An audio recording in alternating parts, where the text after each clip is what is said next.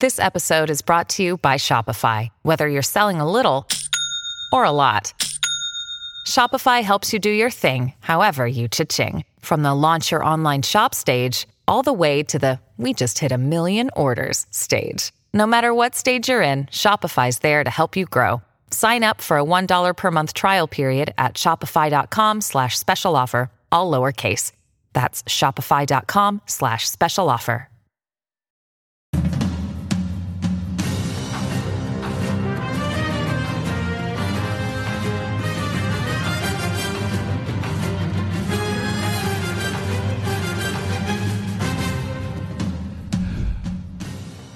People are just going to pretend that Kevin McCarthy did an adequate job during the midterms.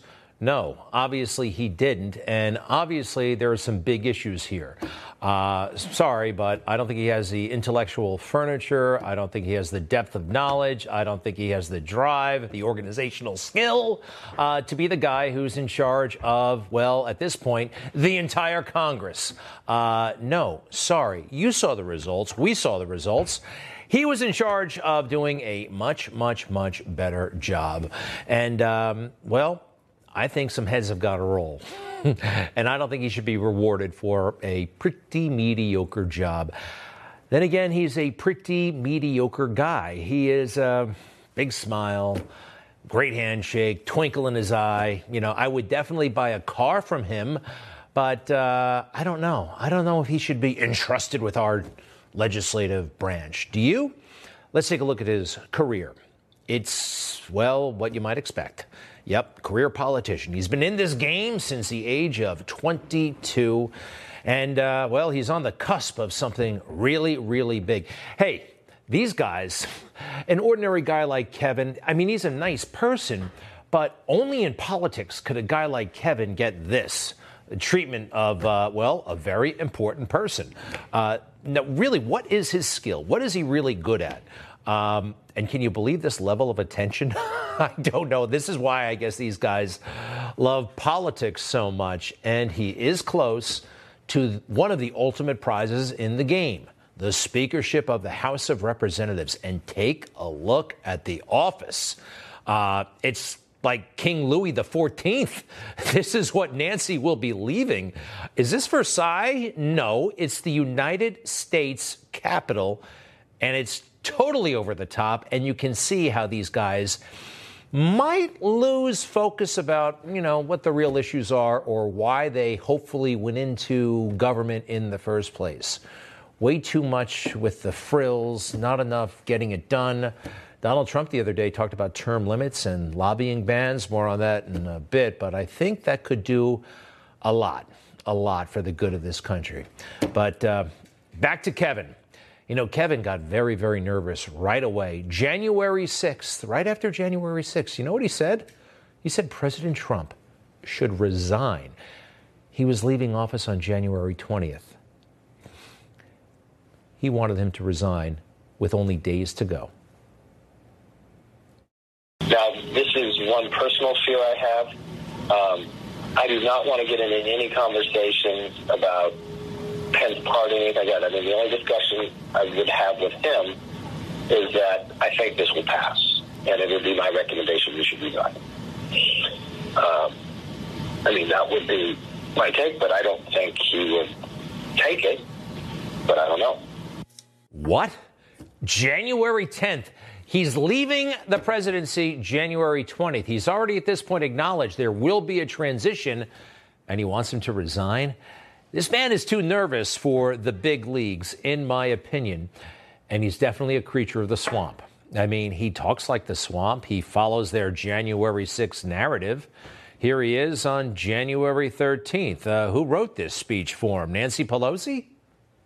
Last week's violent attack on the Capitol was undemocratic, un American, and criminal. The president bears responsibility for Wednesday's attack on Congress by mob rioters. He should have immediately denounced the mob when he saw what was unfolding. These facts require immediate action by President Trump.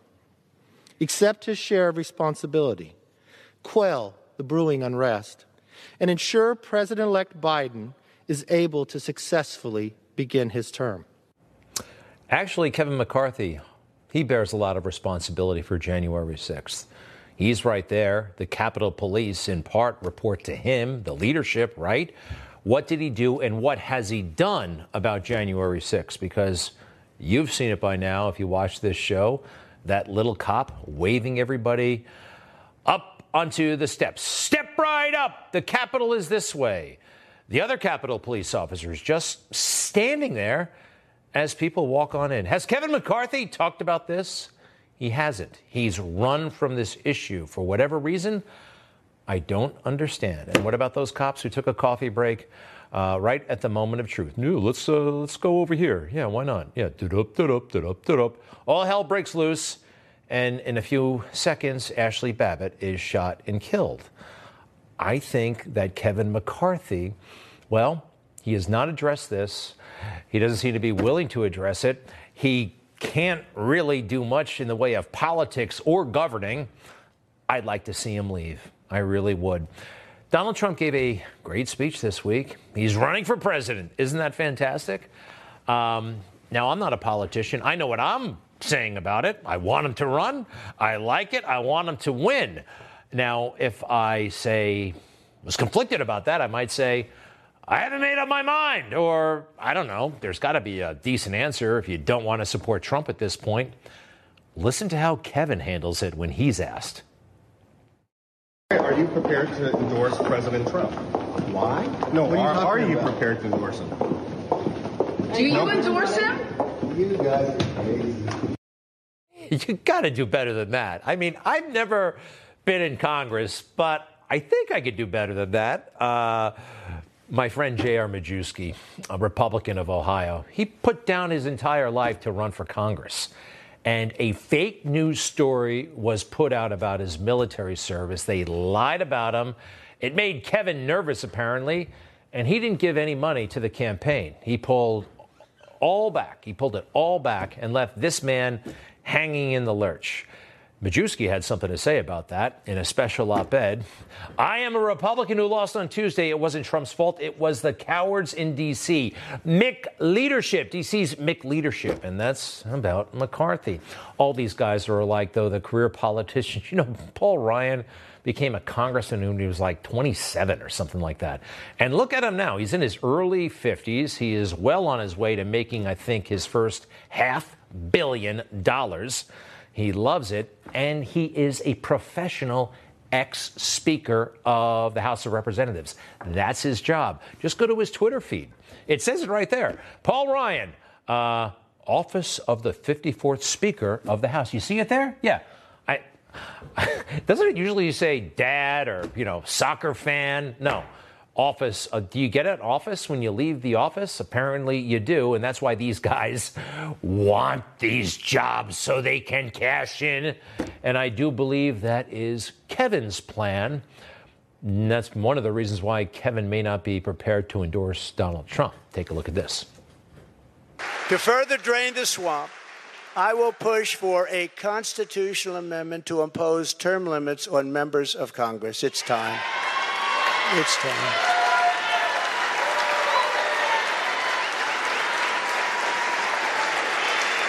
And I will ask for a permanent ban on taxpayer funding of campaigns, a lifetime ban on lobbying by former members of Congress and cabinet members.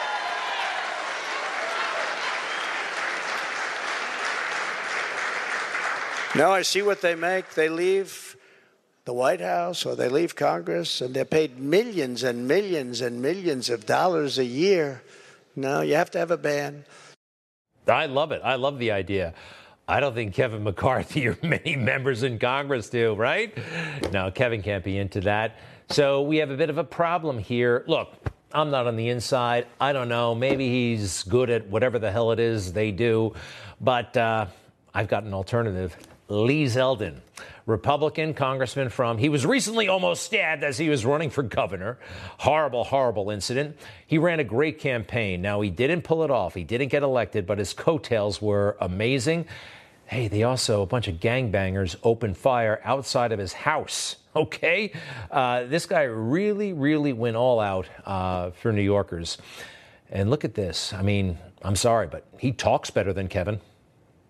You, got people who are afraid of being pushed in front of oncoming subway cars. They're being stabbed, beaten to death on the street with hammers. Go talk to the Asian American community and how it's impact them with the loss of lives. Jewish people targeted with raw, violent anti-Semitism on our streets. It just happened yet again. We need to be talking about all of these other crimes, but instead, Kathy Hochul's too busy patting herself on the back. Job well done. No, actually, right now there should be a special session. The state legislature should come back and they should overhaul cashless bail and these other pro criminal laws with zero tolerance. Passion. That's a man with skin in the game. He's in it for the right reasons. Now, he will soon lose his House seat because he ran for governor. Oh, by the way, one of the reasons why the Republicans are going to be in the majority, it's because of him and his coattails. Four uh, solidly Democrat districts outside of New York City are now red thanks to Lee Zeldin's coattails. So a lot of us think that Lee Zeldin would be a great Speaker of the House. Technically speaking, you don't have to actually be a House member to be Speaker of the House. That would be interesting, and I do believe better than the alternative in Kevin McCarthy, okay? All right. So, hey, some of my favorites, though, in Congress are hard at work. Have you seen it? We got uh, Jim Jordan, we've got Comer. They are out there aggressively outlining their agenda, and you know what? It's great that they're going to investigate the Bidens, the FBI. This is part of what Congress is supposed to do oversight, accountability, and it looks like we're really going to have some. Today, we're going to provide you with something that you all aren't used to uh, with respect to congressional investigations, and that's evidence. Joe Biden told the American people he had nothing to do with and never had conversations with his family about their business dealings. That was a lie. Joe Biden is the big guy. This evidence raises troubling questions about whether President Biden is a national security risk. The Biden family's business dealings implicate a wide range of criminality from human trafficking to potential violations of the Constitution. We're committed to getting to the truth, the facts. We think that's what the American people are entitled to. Well, I think these guys are great. They're off to a great start, and hopefully, I mean, Hunter Biden, can you believe that? Can you believe that happened in the laptop? And vast portions of the government and the media told us, no, no, no, that's Russia disinformation. And the FBI? Oh, desperate for oversight, must be investigated and possibly dismantled. Start all over again because this is such a mess. On the Senate side, Josh Hawley, ooh, really, really calling out the FBI director, uh, Chris Wray. Did you see this? It's good. The FBI has been sending more than, in one instance, a dozen armed agents to a rural Pennsylvania home of a Catholic pro life demonstrator to arrest him at gunpoint in front of his children in early morning hours, despite the fact that he posed no risk of violence or threat and had previously offered to turn himself in. Numerous whistleblowers, field agents have alleged that D.C., your headquarters has pulled them off working on child sex abuse cases, working on human trafficking cases, in order to work on January 6th matters for this reason to give the appearance, they say, they say, that there are hundreds of new domestic terrorism cases in the country.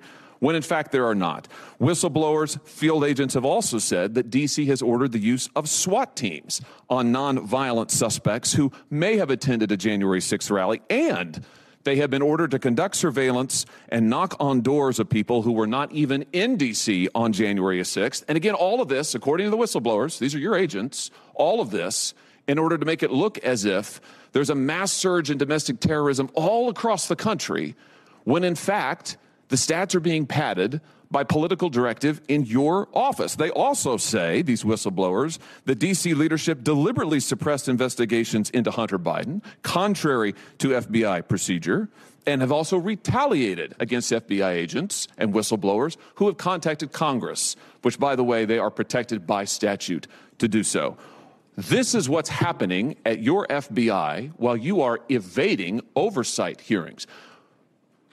Mr. Director, do you think you're still up to this job? I absolutely think I'm still up to this job, and I think our workforce feels the same way. Well, I don't. And frankly, I think you should have been gone a long time ago. And given your behavior recently, I think it only makes it more clear. Are there any travel plans today that we should be aware of that you have? We're supposed to have a second round. Will you be here for that? Yes. Ooh, that was good. That was so good.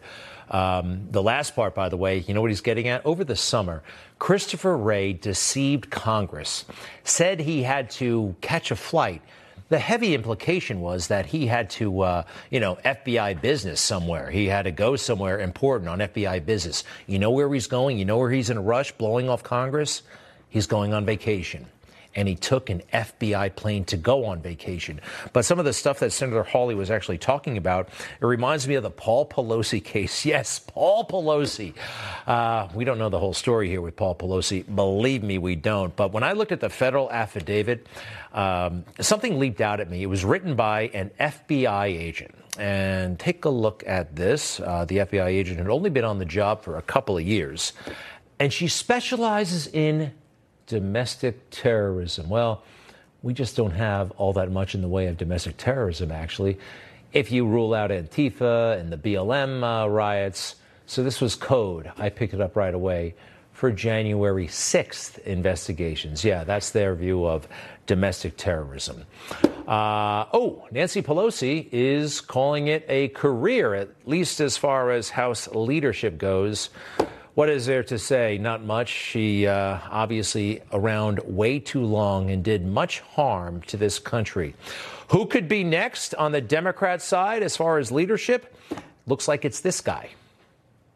The threat right now in this country to the American people are extreme MAGA Republicans. That's the threat. That's the problem. That's the crisis that we confront extreme MAGA Republicans. That's me, I guess. I'm the problem. I like to say ultra MAGA. Yeah, I'm the threat to democracy. You too, maybe, huh? Give it up, Hakeem. This is Hakeem Jeffries, and he's been there since uh, 2012. And everybody says this is probably the next minority leader, could be a speaker someday. Not much in the way, just like Kevin McCarthy, not much in the way of intellect or accomplishment. Uh, for this guy, though, you know what his calling card is? The name Hakeem. I mean, that is, come on, that's fashionable. That is so cool right now.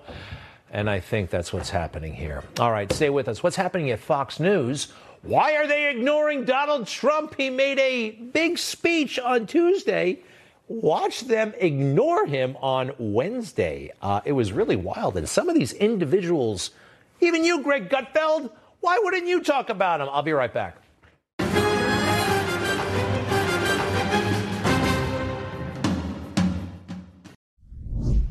Well, it's been a very busy and interesting week so far. On Tuesday night, President Trump announced for President of the United States, a former president running for president again. This is huge. This has only happened a handful of times in our country. And as we all know, a lot of folks are really fascinated by President Trump. Also, this is particularly early. It's interesting, it's new and different. It's going to dominate the news, or at least make the news, right? It's got to be on Fox News, right? What about on their number one show, The Five? Uh, not really. I was, uh, yeah, no. Uh, this is a hot topic, but it wasn't on their hot topic list. We are live from Hollywood, Florida for the fourth annual Patriot Awards. The sun is shining bright and you can taste a little extra freedom in the air. Oh, great, but I figured out like- why there's so many fights on planes. Nobody can concede the last word.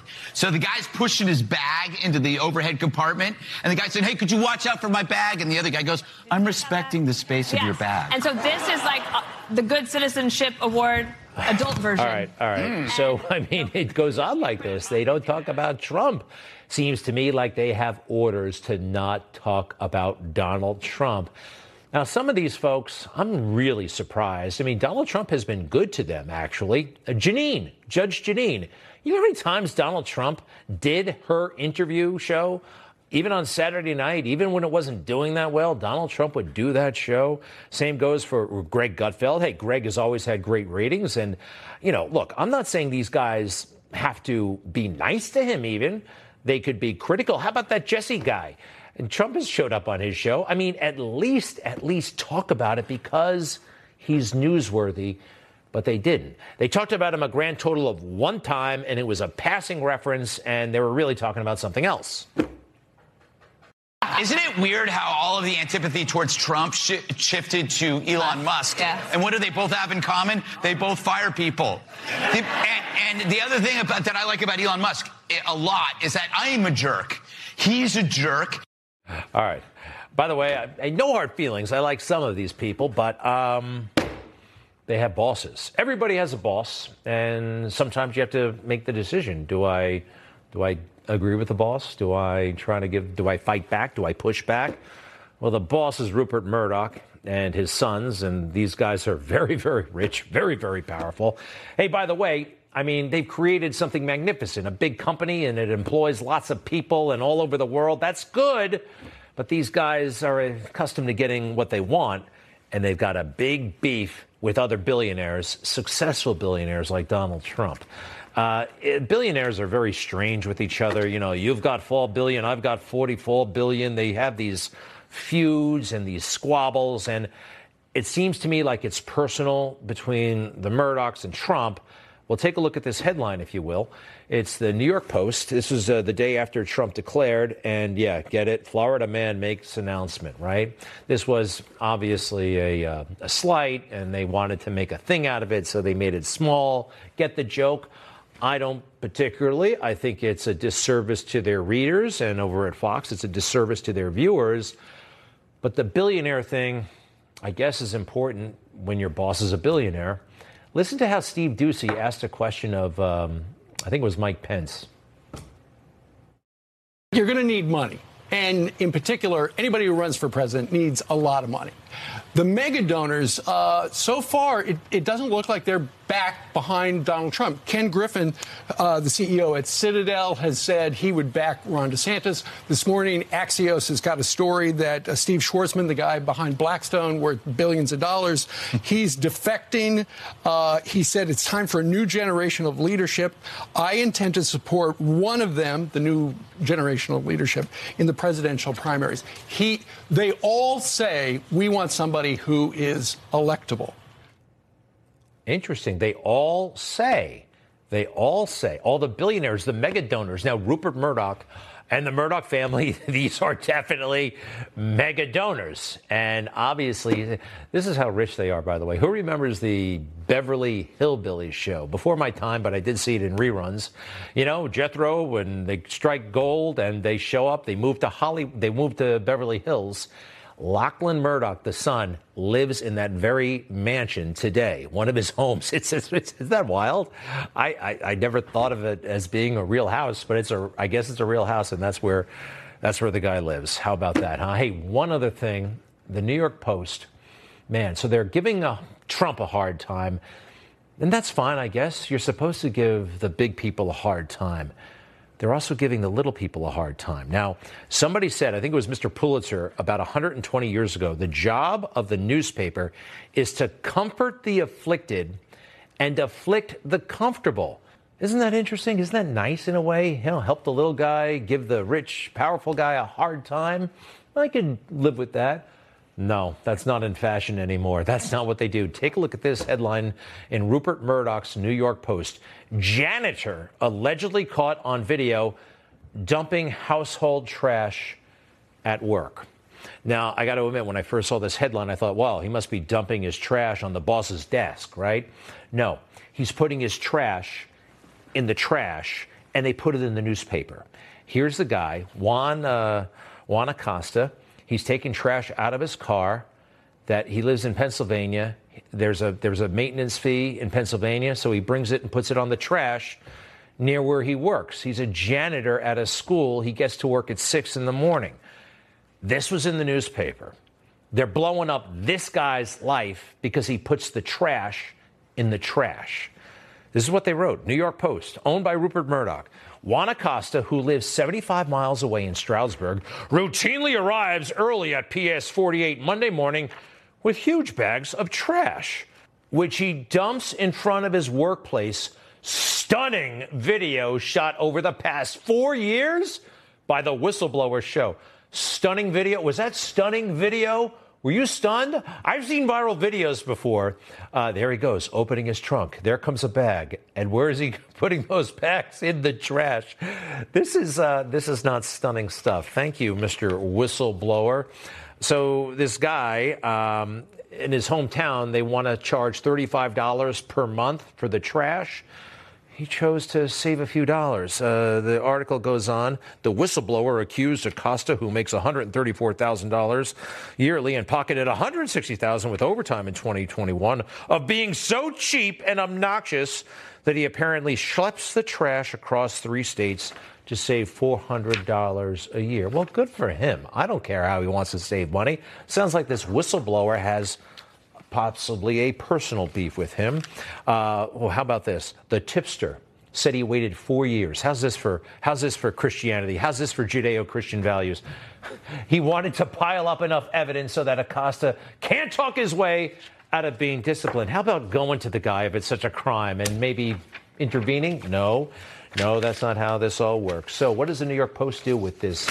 Besides put it in the newspaper, they go to the Department of Sanitation. They track down the muckety mucks. After being shown the videos by the Post, Joshua Goodman, a sanitation department spokesman, said, Illegal dumping is a crime, a theft of public space, and a disrespect of our neighborhoods, he added. The agency's enforcement officers, uh, the, the garbage man, uh, would review them, and, and, and, an investigation is underway. Uh, this is this is pathetic. This is the oldest newspaper in the country, which is capable of great things. Hey, these guys, they printed the Hunter Biden laptop. They talked about that, but now they're sticking it to President Trump and sticking it to this guy. Couple more things according to the whistleblower, you know, the guy at work who doesn't like him. Hey, everybody has somebody at work who doesn't like him, sometimes more than. well, anyway, he thinks he's untouchable and that nothing applies to him, he said. That's the kind of air he carries, even on the job. Now, can I see that video one more time? Doesn't he look like a real snob, this guy, coming in with his air? Look at him at six in the morning, right? I mean, what a big shot. There he is with his mask on at six in the morning. Hey, oh, by the way, this poor guy shows up at six in the morning. He lives in Pennsylvania, but he works in New York. That is a big trip. All right. That is a pain in the neck. He's a hardworking guy. His name is Juan Acosta, and billionaires are giving him a hard time. Wow. Mr. Acosta, I am so sorry you went through this. Try not to let him get you down. If there's anything I can do, please reach out. We're trying to track you down, and I'm sorry for all of this. Wow. Mr. Murdoch owes you an apology. And he owes Trump an apology, too. You're in good company. Stay with us. We will be right back.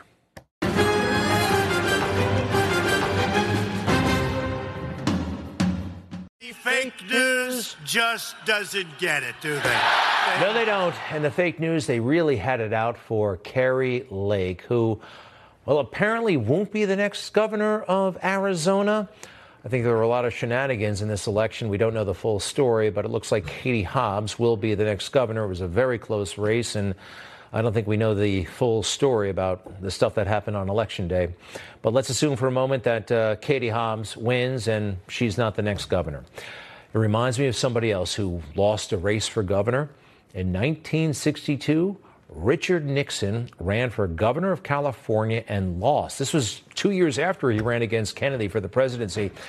Almost everybody said Nixon is finished. He was about 50 years old. No way, no way did he have a future in politics, especially how mean he was to the press. Well, six years later, he was elected president of the United States. Kari Lake seems to have lost this election. I don't like the word lost. Again, I think it's. Uh, no, I don't. Uh, again, I don't think we have the whole story. Where will she be in six years? It's limitless. Her potential is unlimited, in my opinion. You ever hear of Tony Robbins, the uh, the life coach? I heard him say once that most people overestimate what they can do in a year and underestimate what they can do in a decade. It's kind of interesting. So uh, keep an eye on Kari Lake. Hey, one of the reasons why the media they're gloating so much about uh, her loss, she had their number and has their number every step of the way. Who remembers this? Hi. Kari. Hi. Hi. Nice to see you. Kyung Lah from CNN. You don't have a mask on anymore. What's we're, going we're on? outside. Do you have a wow. minute to well, we're six feet apart. Do you have a minute to chat? um, I'll do an interview. Okay. As long as it airs on CNN Plus. Does that still exist? I didn't think so because the people don't like what you guys are peddling, So- which is propaganda. Thank you. That's involuntary servitude. Ah, that was good. That was great. So those people, they don't like to look bad. And they should look bad because they are bad. Anyway, when Kari Lake, when they the first moment they could say she lost, they did it with gusto and relish. CNN projecting Democrat Katie Hobbs will win Arizona's governor's race, defeating Republican Kari Lake, one of the most prominent defenders of former President Trump's lies about the 2020 election. somebody who liked to call her opponents cheaters and crooks, who told John McCain's supporters to leave and walk out the door, who campaigned as a Donald Trump mini me, was sent walking.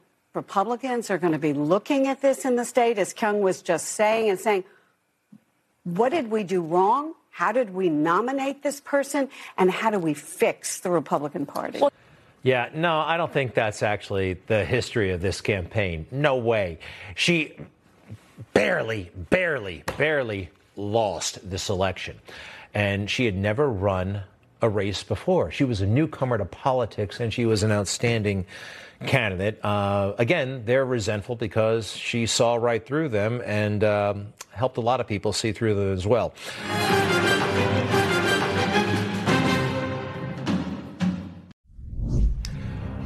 Reportedly, that's the next governor of Arizona, Katie Hobbs, the Democrat.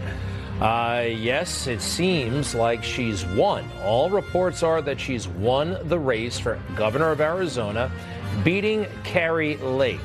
As you know, I've been pulling for Kari Lake. However, well, a couple of things. Take a look at how close this race was, or perhaps I should say is. Only a difference of 16,000 votes. And remember, it took them like what? A week to figure it out? And we're hearing more and more about huge problems with this election. Um, to the best of my knowledge, uh, Kari Lake has not actually conceded the race. So, uh, what's happening here and what could happen next? Let's bring in Rick Grenell. Of course, you know him as senior Trump administration official and also a good friend of Newsmax, former ambassador to Germany. And he's been very active and close with the Kari Lake and the uh, Republicans in Arizona. Hey, Mr. Ambassador, welcome back. What's happening here?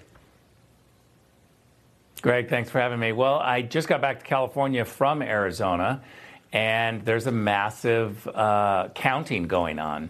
Um, I can tell you, Maricopa County is the worst county in the country when it comes to uh, counting votes. They're just hostile. Um, you should hear some of the things that they say back to us. Uh, I'll tell you one thing, Greg. They're watching their Twitter feed, which is a little bit crazy, but they've complained to our attorneys that there's some mean tweets going on about Maricopa County, and they want us to try to work to stop those mean tweets. And uh, our response was, Why are you monitoring Twitter? Why do you care about your PR image? Shouldn't you get back to counting? Look, it's a mess. Um, the Attorney General's race, let's, let's look at that if, if you would. Today, uh, there was a 55 vote difference between Abe Hamadeh, the Republican Attorney General candidate, and his opponent. And uh, it's been fluctuating between that and about 143, 194, back down to 90. It's just been going up and down all day. But out of 2.4 million votes, the Attorney General's race is within 100 votes. Uh, that's crazy, and there's still voting uh, votes to be counted. Uh, so you know it's frustrating for Kari, uh, Kari Lake, to see that her opponent, Katie Hobbs, is the one overseeing the elections. She didn't um, back out and and remove herself from being the one who is counting the votes. But imagine that you're the Secretary of State counting the votes for your own governor's race. That seems very, very problematic. And we have all kinds of testimonials from individuals who had huge problems. Uh, these are regular voters, and uh, they're coming to light. And uh, let's hear their stories real quick. My polling precinct was at the Anthem outlets. We were being told that 70% of uh, the voting cards were not being read. I was a poll observer on November 8th at the El Dorado Park Community Center in Scottsdale. Between 11:30 and noon, approximately 10% of the ballots were failing. Between noon and 12:30, approximately 20% of the ballots were failing. Between 12:30 and 1 o'clock, four of every seven ballots were failing. On voting day, I got to the polls at PVCC at 7 p.m and they denied me the right to vote and made me go home, even though there was a long line of people still waiting. And we have many, many, many, many, many, many many stories like this. Look, it's only a 16,000 vote differential.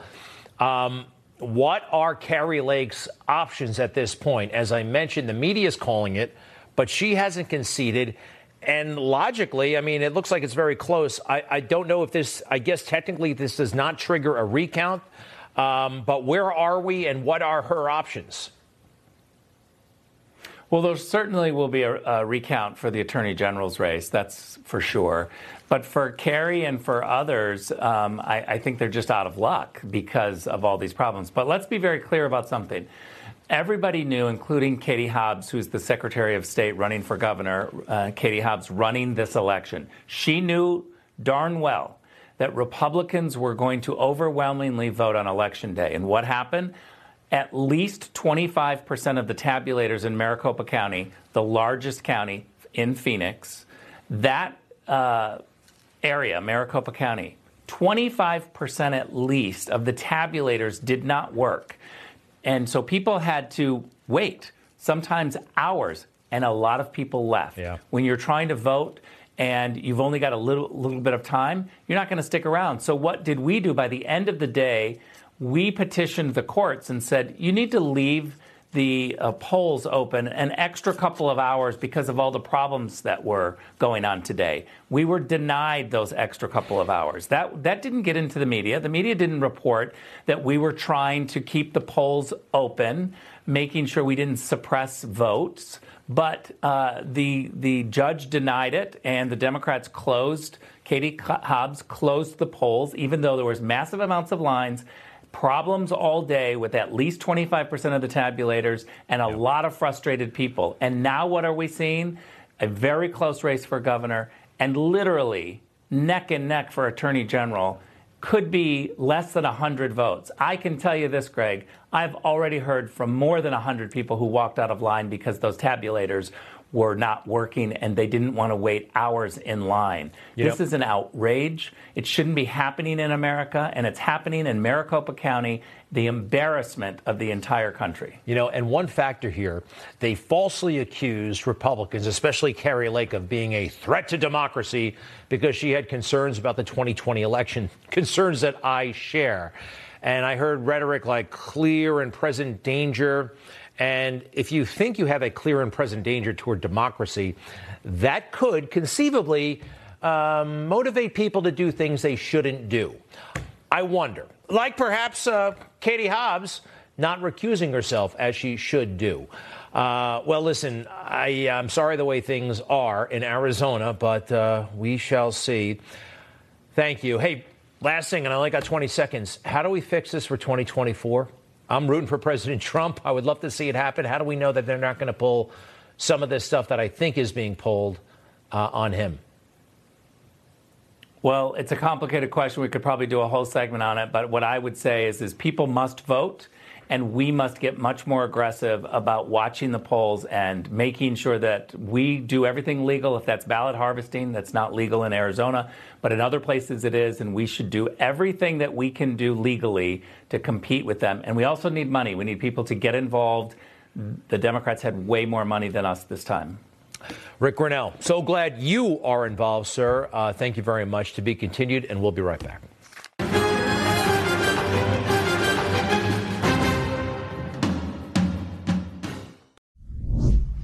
It is working. The reality is that our There's a thousand people killed in 20 months. The, it is working. These states in the United States that have a rate of homicide that is 40% higher are MAGA states. They are Trump states. I'll say it again. The rate of homicide in Trump states as compared to Biden states, take all 50 of them, is 40% You know, higher. Republicans. Well, that was uh, the district attorney of Philadelphia and being so deceptive there. Uh, this guy is woke. He's crazy. Crime is out of control in Philadelphia. The good news is he was just impeached by uh, by lawmakers in the capital of Pennsylvania. We're joined by former United States Senator from Pennsylvania, the Republican Rick Santorum. Senator, welcome back. Uh, I, I find that guy quite amusing and sad, actually, at the same time. Can they actually remove him from office? Uh, they can, you know, they can. Uh, will they? I think it's unlikely. They need two thirds votes in the Senate. Uh, they passed the resolution right before the end of this session. Uh, they are, uh, what I understand, they're they're not going to hold the trial until January of next year. Even though it's a different, uh, different, you know, uh, different co- legislature, that, it does carry over from one year to the next. I'm sure Krasner will go in court and try to protest that, but uh, they're going to have an impeachment trial in the Senate in January. Uh, the Republicans hold a majority. Uh, they have 28 of the 50 senators, but they don't have two thirds. And to convict, they're going to have to convince some Democrats, and that's you know just like as as it would be in Washington, highly unlikely. Wow. Uh, well, he's woke and weird and totally deserves Yeah. removal. Senator, listen, you know this country so well. You served in the House, the Senate, uh, you ran for president, and uh, you're taking all of this in right now, and you are conservative, like me. Um, how do you feel about the country? Are you optimistic? You know, we were a little bit dispirited last week. We wanted more. Just give us your sense of where we are and where we're going right now, if you don't mind. Well, I, look, I think we're in a real battle. We're in the battle uh, for the. I think you, Donald Trump is right in this regard. We're really in a battle for the heart and soul of America, and uh, the. You know, it's so funny. I, I I look at my colleagues that I served with 25 years ago, like Joe Biden, and if you look at the speeches that he gave 25 years ago and look at the speeches now, they're fundamentally different speeches. He believes in fundamentally different things. If you look at the speeches I gave 25 years ago, they're the same as I'm giving now, and, and that goes for most Republicans. Which is, which what I'm saying is, we've seen the left drag this country. Uh, You know, they they call they call the uh, the the folks on the right. They, we're the cultural warriors. We're the folks who are trying to you know become fascist. Republicans haven't changed at all. I mean, we've changed on a few minor things, uh, and thanks to Donald Trump, and you know, we've we've focused more on middle-income Americans instead of just cutting taxes for wealthy people. But that's that's hardly going becoming fascist. So I, I think what what's happened is the left has dragged this country and their their woke agenda and their socialism, and it's time for for Republicans and conservatives to finally say enough and fight back. And I think that's one of the reasons people have gathered around Donald Trump and folks like Ron DeSantis and others who are fighters who are willing to go out there and take these folks on. And Senator, uh, you're way young enough to be president someday. I hope you're not ruling it out. Uh, don't say anything. I don't want you to say no. And thank you so much. Good to see you tonight. Thanks, Greg. All right, Senator Rick Santorum, and we'll be right back. Thank you. One week till Thanksgiving. I'll see you tomorrow.